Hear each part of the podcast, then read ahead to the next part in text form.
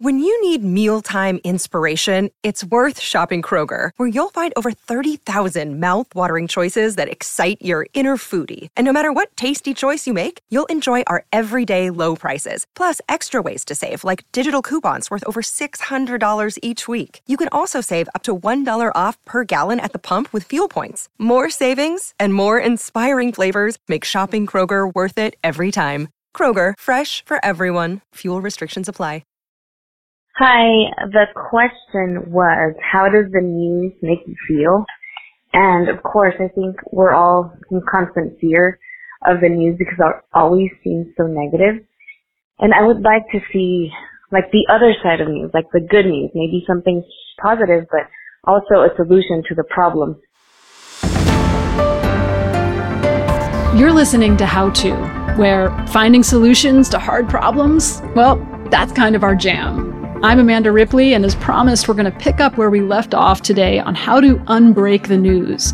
What can journalists do to regain trust with the public? And what can the public do to stay up on current events while staying sane? If you haven't heard part one from last week, I highly recommend you give it a listen. It helps explain why 4 out of 10 Americans are actively avoiding contact with the news, including sometimes yours truly. And it turns out a lot of you. Hi, my name is Vanessa. Hi, How To Gang. Hi, this is Denise O'Grady. I live in Bay Head, New Jersey. Hi, my name is Carolyn. I'm calling from Connecticut. Um, the news makes me feel paralyzed. Uh, the news makes me feel pretty awful these days. Overwhelmed, anxious, and worried about our future. Thank you to all of you who called in. I feel your pain and the depth and volume of feelings that you have about this topic made us decide to do two episodes on fixing the news.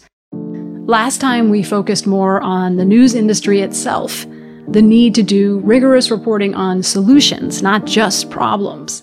There's more to say about that, but today we're also going to focus on what you, the consumer, can do to filter out news you can't use while still being an engaged, informed citizen. Joining us again is David Bornstein of the Solutions Journalism Network and Nicole Lewis, an editor at Slate on the legal beat. We're going to hear their ideas for how to make journalism better right now, and we'll also share some tips for news hygiene to limit our sense of overwhelm and dread. So don't doom scroll away. We'll be right back.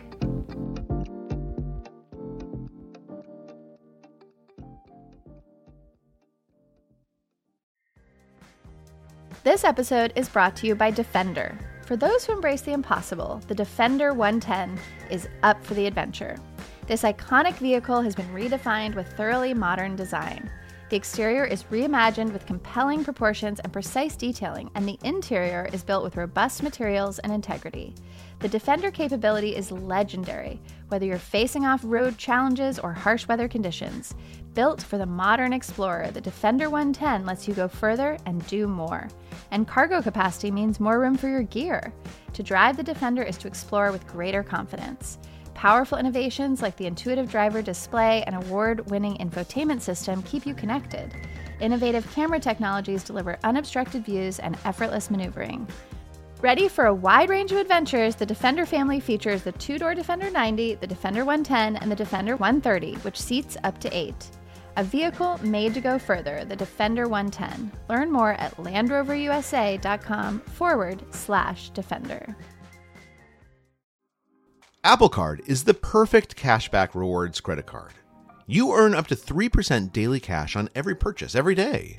That's 3% on your favorite products at Apple, 2% on all other Apple Card with Apple Pay purchases, and 1% on anything you buy with your titanium Apple Card or virtual card number. Visit apple.co slash card calculator to see how much you can earn. Apple Card issued by Goldman Sachs Bank USA, Salt Lake City branch. Subject to credit approval. Terms apply.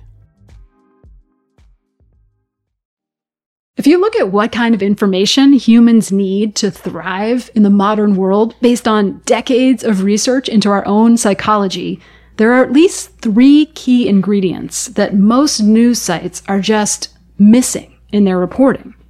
Last week we talked at length about two of them, hope and agency. This week, I want to dive a little deeper into the third missing ingredient, which is dignity. What is that? It sounds nice, but what does it look like? Well, dignity is a little different from respect. Treating people with dignity means treating them as if they matter, as if they're worthy of care and attention. So, what does that look like in journalism, or what could it look like?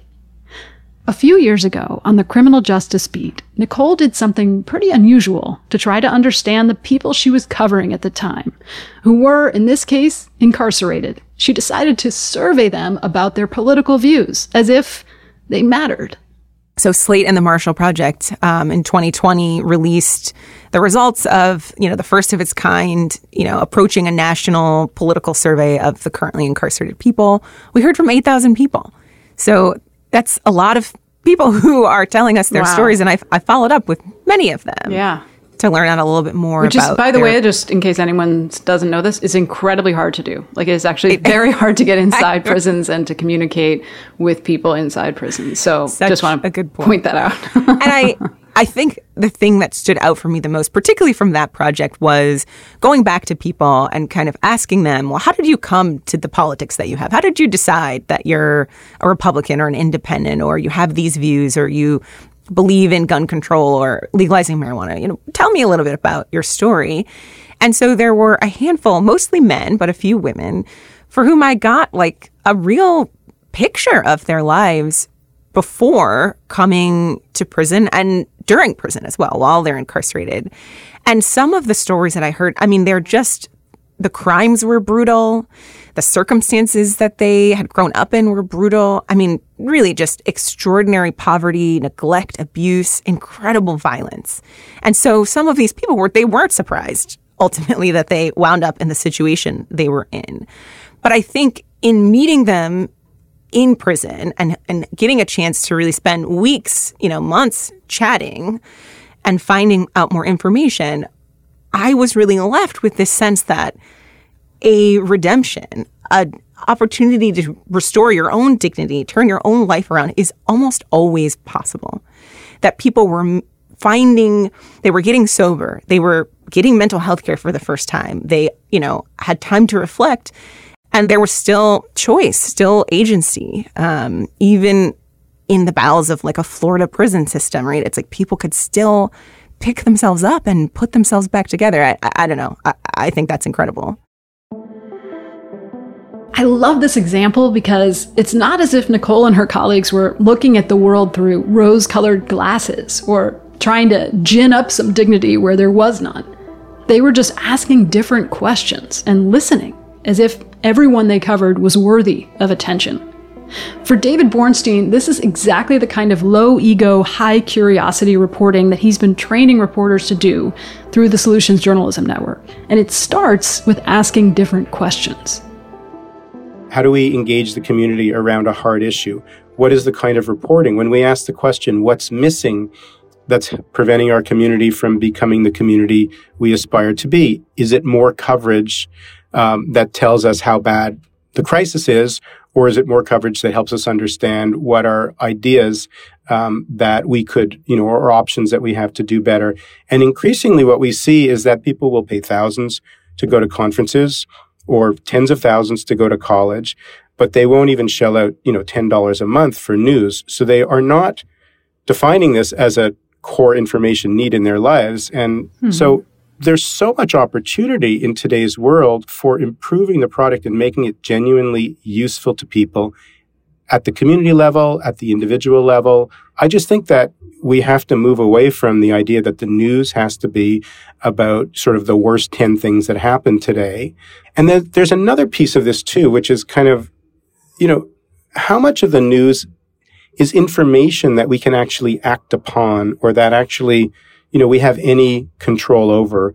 Most journalists say, yes, we want to inform and engage people so that they can participate in this thing called democracy. Mm. But it takes a while to change the habits. And people are, you know, you can't change them just with one story or five stories a week. You really have to genuinely commit to different coverage over time and it will and build it up slowly. Right. And not just in one corner of the newsroom, but integrated into all the coverage, right? I mean, I think one of the things that the argument you always run up against when you talk to journalists about this is that you know it's not financially viable to do this kind of work to cover the news in a way that is fit for human consumption. Um, but you know and that sometimes that's true right? Like nicole has said it does sometimes take more time um, more resources.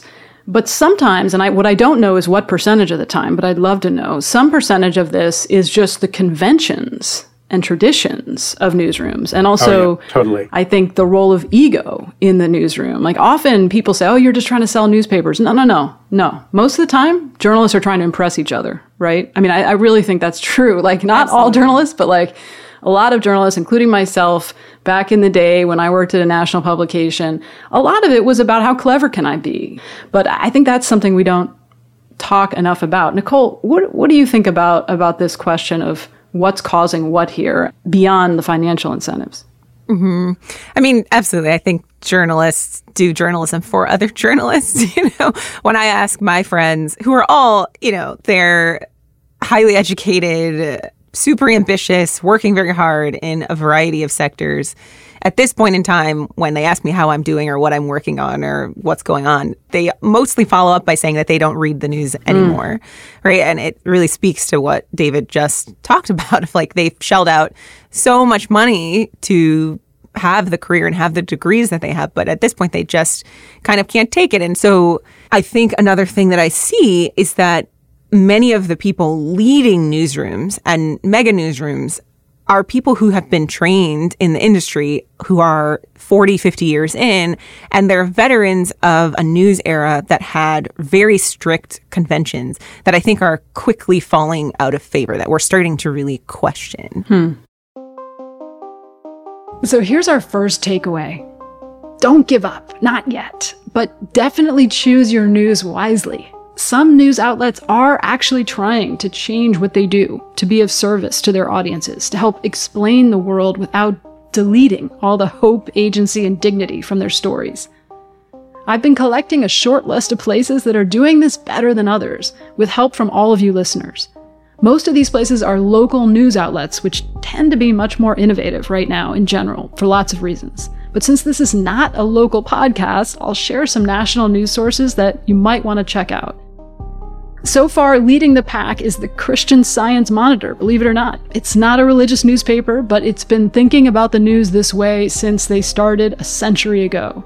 My favorite thing they do is every story includes a brief explainer about why they wrote it, showing some basic respect for the reader. I've also heard from a lot of people who recommended Reuters and the BBC World Service for reporting that's less sensational and more worldly. For my own news diet, I like to listen more than I watch. Some of my favorite news podcasts include Today Explained on Vox, as well as the Economist podcasts. And I know I'm biased here, but I really do enjoy Slate's own What Next and What Next TBD. But whenever I check out a news source in any medium, I'm always listening for curiosity and humility, for hope, agency, and decency. And putting these exceptions aside, it's kind of amazing how rarely I find it. I spent some time with the leaders of Scripps, who, which reaches about a third of American households through local TV news stations. And they had done this deep listening exercise where they went into people's homes all around the country for hours, you know, the executives at, at the company, listening to their problems, what kept them up at night, what they really needed from the news and weren't getting. And they were just kind of devastated and stunned at how different their perception of people's needs were from from their reality of their lives. Um, mm-hmm. So in that case, because they saw it and heard it firsthand, they were highly motivated to change what they are doing. And so they've been working to try to cover crime differently. There's a, a, station in Ohio that stopped covering, you know, random vacant house fires and stopped covering random shootings when no one died and there's no trend underneath it. Um, mm-hmm. And but interestingly, one of the biggest challenges they came up against was um, newsroom culture. Like in some newsrooms, the leaders were ready for this and hungry for this and wanted to make it happen. But in other newsrooms, they were resistant. And there's just only so much you can do to coerce people into this yeah. kind mm-hmm. of change. David, what do you think about that? We see that all the time. I mean, I would say almost every news organization that we've worked with that when they've actually gone into the community and surveyed the community and asked them, how do you like our product? What do you want from the news? The number one content request consistently is we want more news that helps us to figure out how to solve our community's problems. Always. And also better weather for some reason. Wait, they want better weather or better weather they coverage? Want better weather coverage. oh, okay. Yes. Yeah. Probably better weather. I would like better weather. I would like better personally. weather too. Me too. We have beautiful, beautiful weather this morning, waking up to temperatures right around 60. It's textbook weather as far as where we should be for highs and lows. Feels great. It feels great. But but the weird thing is, you know, then they go back and then they run into newsroom culture and the, and the newsroom culture is like, well, this is what people want us to do, but we don't have time to give it to them because we're too busy doing mm. other things that are yeah. more important to us. Yes. And that's really what happens. We hear this all the time. Like we still need to cover these things. And there are these old baked in assumptions. And I think they are generational because when we speak to younger journalists, they don't come in with those assumptions, especially around things like the climate crisis. They're the ones who are going to live with this thing long after we're gone. They want news that helps them to address the problem. And when we speak to journalists of color, they're even more forceful. They're like, reporting only on problems in my community is a privilege that we can't, my community can't handle. We have a lot of issues here. We need to understand our options and we need to do stuff. You write about the problems and then go fly off to, to wherever, you know, you live and all that. And there's a sense that you know, problem focused journalism or deficit focused journalism is not only unhelpful, but it's also stigmatizing. You know, the only time you report on our mm-hmm. community is when you're coming in when something bad happens, you know, mm-hmm. which, which is self fulfilling. It creates disinvestment. It creates mm-hmm. um, harsher policing tactics because of the image. It feeds into racism and, and mm-hmm. it's absolutely co-authored by this journalism that only focuses on deficits.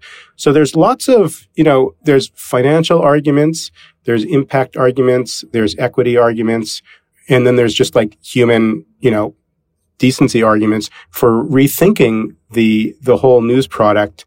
Yeah. I did want to mention that David's nonprofit, the Solutions Journalism Network, commissioned a 2020 Smith Geiger study that found, if I have this right, David, that consumers of all ages, races, and political persuasions preferred rigorously reported TV news stories about efforts to solve problems over more traditional stories about problems, um, which is pretty incredible. They engaged longer in those stories. Is that right, David? Yeah, and they had more trust. They felt a greater sense of efficacy. They felt more loyal to the news organization. Right. And it, it is true that good news is boring because of the way, whenever journalism has sort of you know, we've been depressing people all week. We're going to give them something nice on Friday afternoon, or we're going right, to. It's it, like the Thanksgiving insults thing. your intelligence, right? Yeah, and, th- and it's often like, you know, a one percent solution for for a massive problem. It's like something that's right. it's almost cynical that they're presenting it as like a solution. Um, yeah. And people actually are people are interested in power fundamentally. They want information that really helps them understand, you know, how can tomorrow be different? I mean, so when the stories are knowledge rich, when they actually are focused on ideas and new methods, and when they're written with this kind of howdunit format where you're really how did they actually increase the graduation rate by 30 points? Or why did this community that's poorer than other communities have a better response to COVID or what have you? Yeah. You wonder, you're like, what did they do? And, and it's kind of like a puzzle. You're like, it, yeah, you it, get curious. You get yeah. curious about that. Mm. So they actually, they're like detective stories when they're done well. And yeah. people love problem solving. Right? I mean, who doesn't love a good detective story? This is something it took me a surprisingly long time to realize as a writer, but it's the key to making this kind of news for humans compelling enough that it can be financially viable. Every great story is a mystery story. Every great fairy tale, every great PowerPoint presentation, all of them should be driven by suspense. And here's the thing they don't have to be true crime to be great. If you're listening to this podcast, you probably already appreciate the power of curiosity, of trying to solve problems inch by inch. Like, for example, how could political news, maybe the most dysfunctional of them all, be made useful? We'll find out right after this break.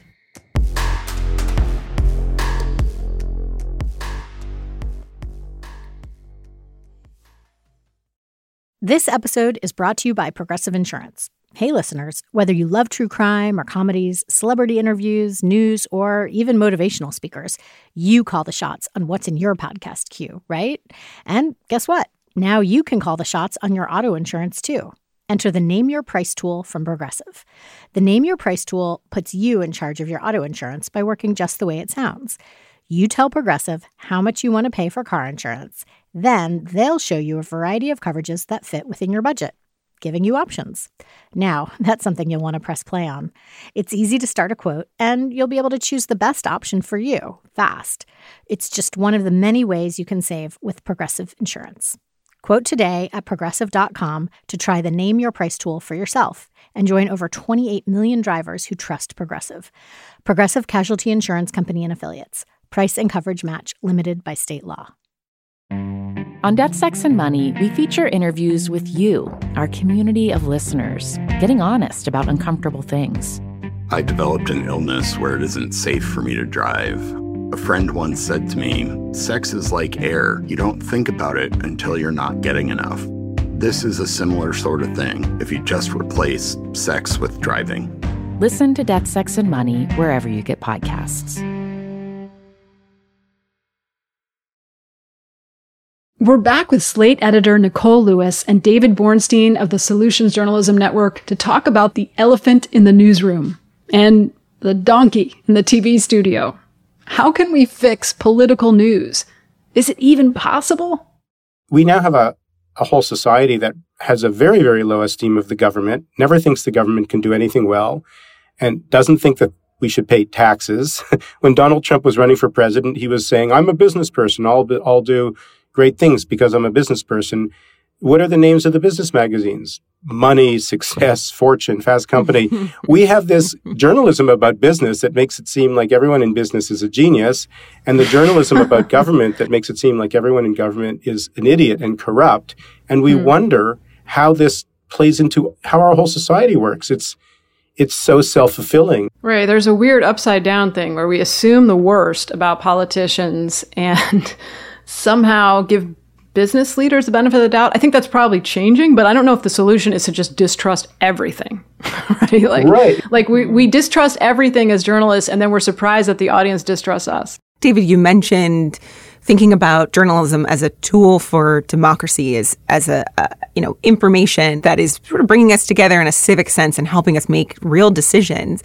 And so this question of then like when we do political reporting and we're just reporting on the people in power, are we really missing some critical component of, of what it really means to live in a democracy? And I think I'm starting to argue and really believe that it's politics little p. It's what people are doing. It's the way that they try to mend you know, society back together after momentous decisions that changed their lives. It's all of that like little work that I think most often journalists kind of shrug at and say, oh, it's not that interesting or it won't work or we're strictly laser focused on covering people in power. That kind of misunderstands this power relationship that people on the ground in mass, in large numbers, wield power also. Hmm. Yeah. It's so interesting how, yeah, the focus on the powerful, while well intentioned, right, has this unintended consequence of giving them more power. So there's right. like really interesting research on how horse race coverage of politics, who's up, who's down, actually suppresses the vote because the news media isn't talking about voters, right? Or what they yep. want or what they're thinking about or how they're making hard decisions about who to vote for or, or how to spend their money or how to, you know, deal with their kids. So so you end up with this as David has said, self fulfilling prophecy. And I worry about the same thing with a lot of the coverage of threats to democracy. You know, again, there's important stories to be done here, but you know, if you exaggerate the threat to democracy in the United States, we know from the research that people will not vote um, mm-hmm. because why bother if it's all a scam if it's rigged if i you know if i'm going to be in physical danger going to the polls you know so we have to be really careful about that so we don't make it so Here's another important note. If we, as journalists or news consumers, want to protect democracy, one way to do that is to investigate and amplify the stories of how people are protecting democracy or trying to. That is news too, news that matters. You know, I remember a RAND survey that they did in 2016 where they were looking at what was going to predict the election, presidential election, and they found that people who strongly agreed or agreed with the statement, people like me have no say, were dramatically more likely to vote for Donald Trump, and it had very little bearing on any of the other candidates, Republican or Democrat. And they, it was singularly predictive. The sense of powerlessness and voicelessness was the thing, and it was across all demographics, all educational levels. And you know, the, one of the stories that I love most that I've that I've covered over the years is this organization called Results, which is a grassroots lobby that trains ordinary citizens to go have meaningful conversations with Congress people, with legislative directors. They come, they come really prepared. They bring chocolate chip cookies and they talk to them substantively and they have moved billions of dollars. And That's interesting. most people don't realize that citizens actually have power. Right, but right. We we don't tell that story and I would say very few people really deeply believe it in their belly. So when you hear these stories you're like, "Wow, I couldn't I can't believe that. That's really interesting." Right. Like if you talk to, you know, if you talk to anyone in a in um, one of a hundred different countries, they will laugh in your face if you tell them that Americans have no power, um, that Americans have no agency. Now, that doesn't mean there aren't huge disparities and big institutional problems, right? And it's also true that if if we don't claim the agency we have, which means covering it, it will become true. Um, in the time we have left, I want to ask you two both some more practical questions real quick. What can readers and listeners, you know, people out in the world who are consuming news, what can they do to encourage the kind of news for humans that we're talking about or to amplify it? What can they do? I would say, you know, reach out to people in the news source that you cover and let them know that you're interested in journalism that helps you understand both the problems, what's driving them, and what can be done about them. And just, you know, keep on insisting through social media and all that for better journalism. There's a real opening now, a window of opportunity, especially at a time when we want audiences to pay for the, for the news, really gives people out there more leverage in terms of, you know, creating the product that really they'll benefit from and they want. Here's another insight journalists respond to positive feedback, just like other humans. So the next time you see a news story that leaves you feeling informed in all the best ways, to send the reporter and the news outlet a little love. And next time you feel paralyzed by a deeply demoralizing story, maybe send a note asking them to please investigate responses to that very same problem.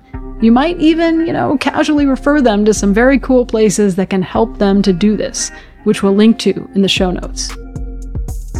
Whatever you do, remember that you can also help by sharing news for humans in your own circles and social media channels, so we can boost the traffic to the stories that really are making a difference. If you have a platform and you communicate to an audience about any issue, incorporate more stories that create a sense of hope, agency, and dignity, not just hammering away over and over at the news that focuses on the problem, recognizing that we can all be publishers to some degree today as well. Right, right. No, it's easier in some ways now than than ever. Um, Nicole, anything else that you would suggest people could do? Yeah, I mean, I think people do have more access to the writers they follow on social media, right? But we want to know what's working. We want to know when a story strikes a chord with you. We want that feedback. It is actually useful, but I think there actually need to be more targeted systems and platforms for for soliciting that feedback too. So I think often about you know, does it make sense? What would it look like for Slate and or my section or the you know the newsroom across the board to be more of a listening organization, mm-hmm. so that there's clear channels for people to give that feedback to us, yeah. as simply as just saying when a story strikes a chord, when you feel like something is done well, yeah. share it, you know, but reach out to that writer to say, hey, here's why I liked this. Um, it gives us a little bit more to work off of to say, okay, this worked and for these reasons. Right. And not just when things don't work, right? But reach out right. when things are working. Don't DM us yeah. when you're mad. yeah, yeah. Leave us alone then. Yeah. Right, right. Yeah. No, I, I think that's a great idea. And I know this is going to sound self serving, but I don't mean it that way. I mean, one of the things I really love about this, this podcast is different than anything I've ever been part of is that 90% of the shows are just responses to what problems that listeners are bringing us and want help with, right? So it's not I don't get to decide what most of the shows are about. This is an exception, right? But nine times out of 10, it's about what listeners bring us. And, uh, and then we try to be helpful to them and they're on the show with us, you know? So I, I it's not normal journalism um, and it's not perfect, right? But it is, I have to say, there's a loss of control as a journalist that I, in the beginning, was a little uncomfortable and I'd worry like, you know, it was too difficult of a problem. And, and the producers, Derek and Rosie, would always defend the listener and always be like, I think we can be helpful to them. You know, I think we can make it work. And they were always right they were always right. So, so some of this is a learning curve that we have to go on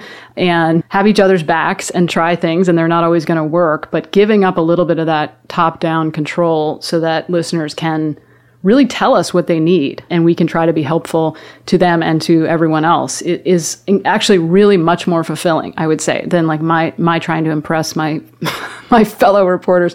But before we go i do want to ask you real quick do either of you have things that you do to protect your own sanity? Like are there certain news outlets that you avoid or go to um, that maybe you find to be a little bit more designed for human consumption?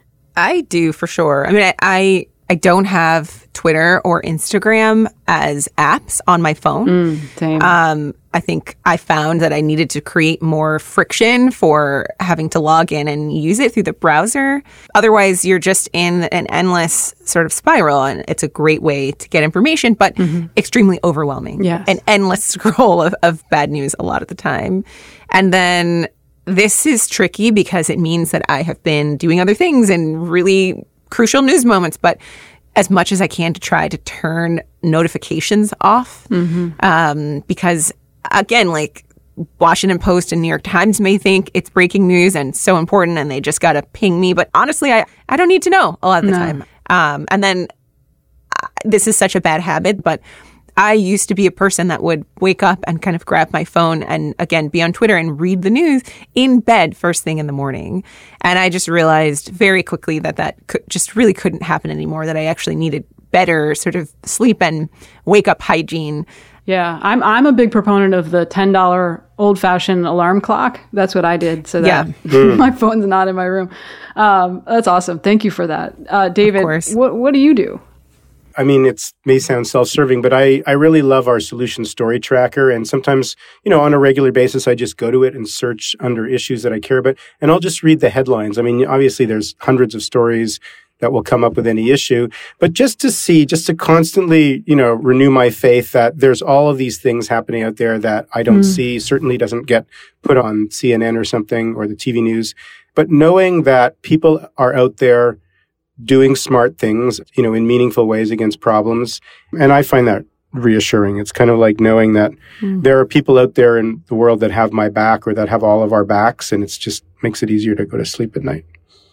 Okay, that's helpful. And hopefully we'll see more and more as as more journalists get burned out on the old ways and more audience members tune out. We hope we can get them back. Nicole, anything you want to add before we wrap here? I don't think so. This was great. Nourishing.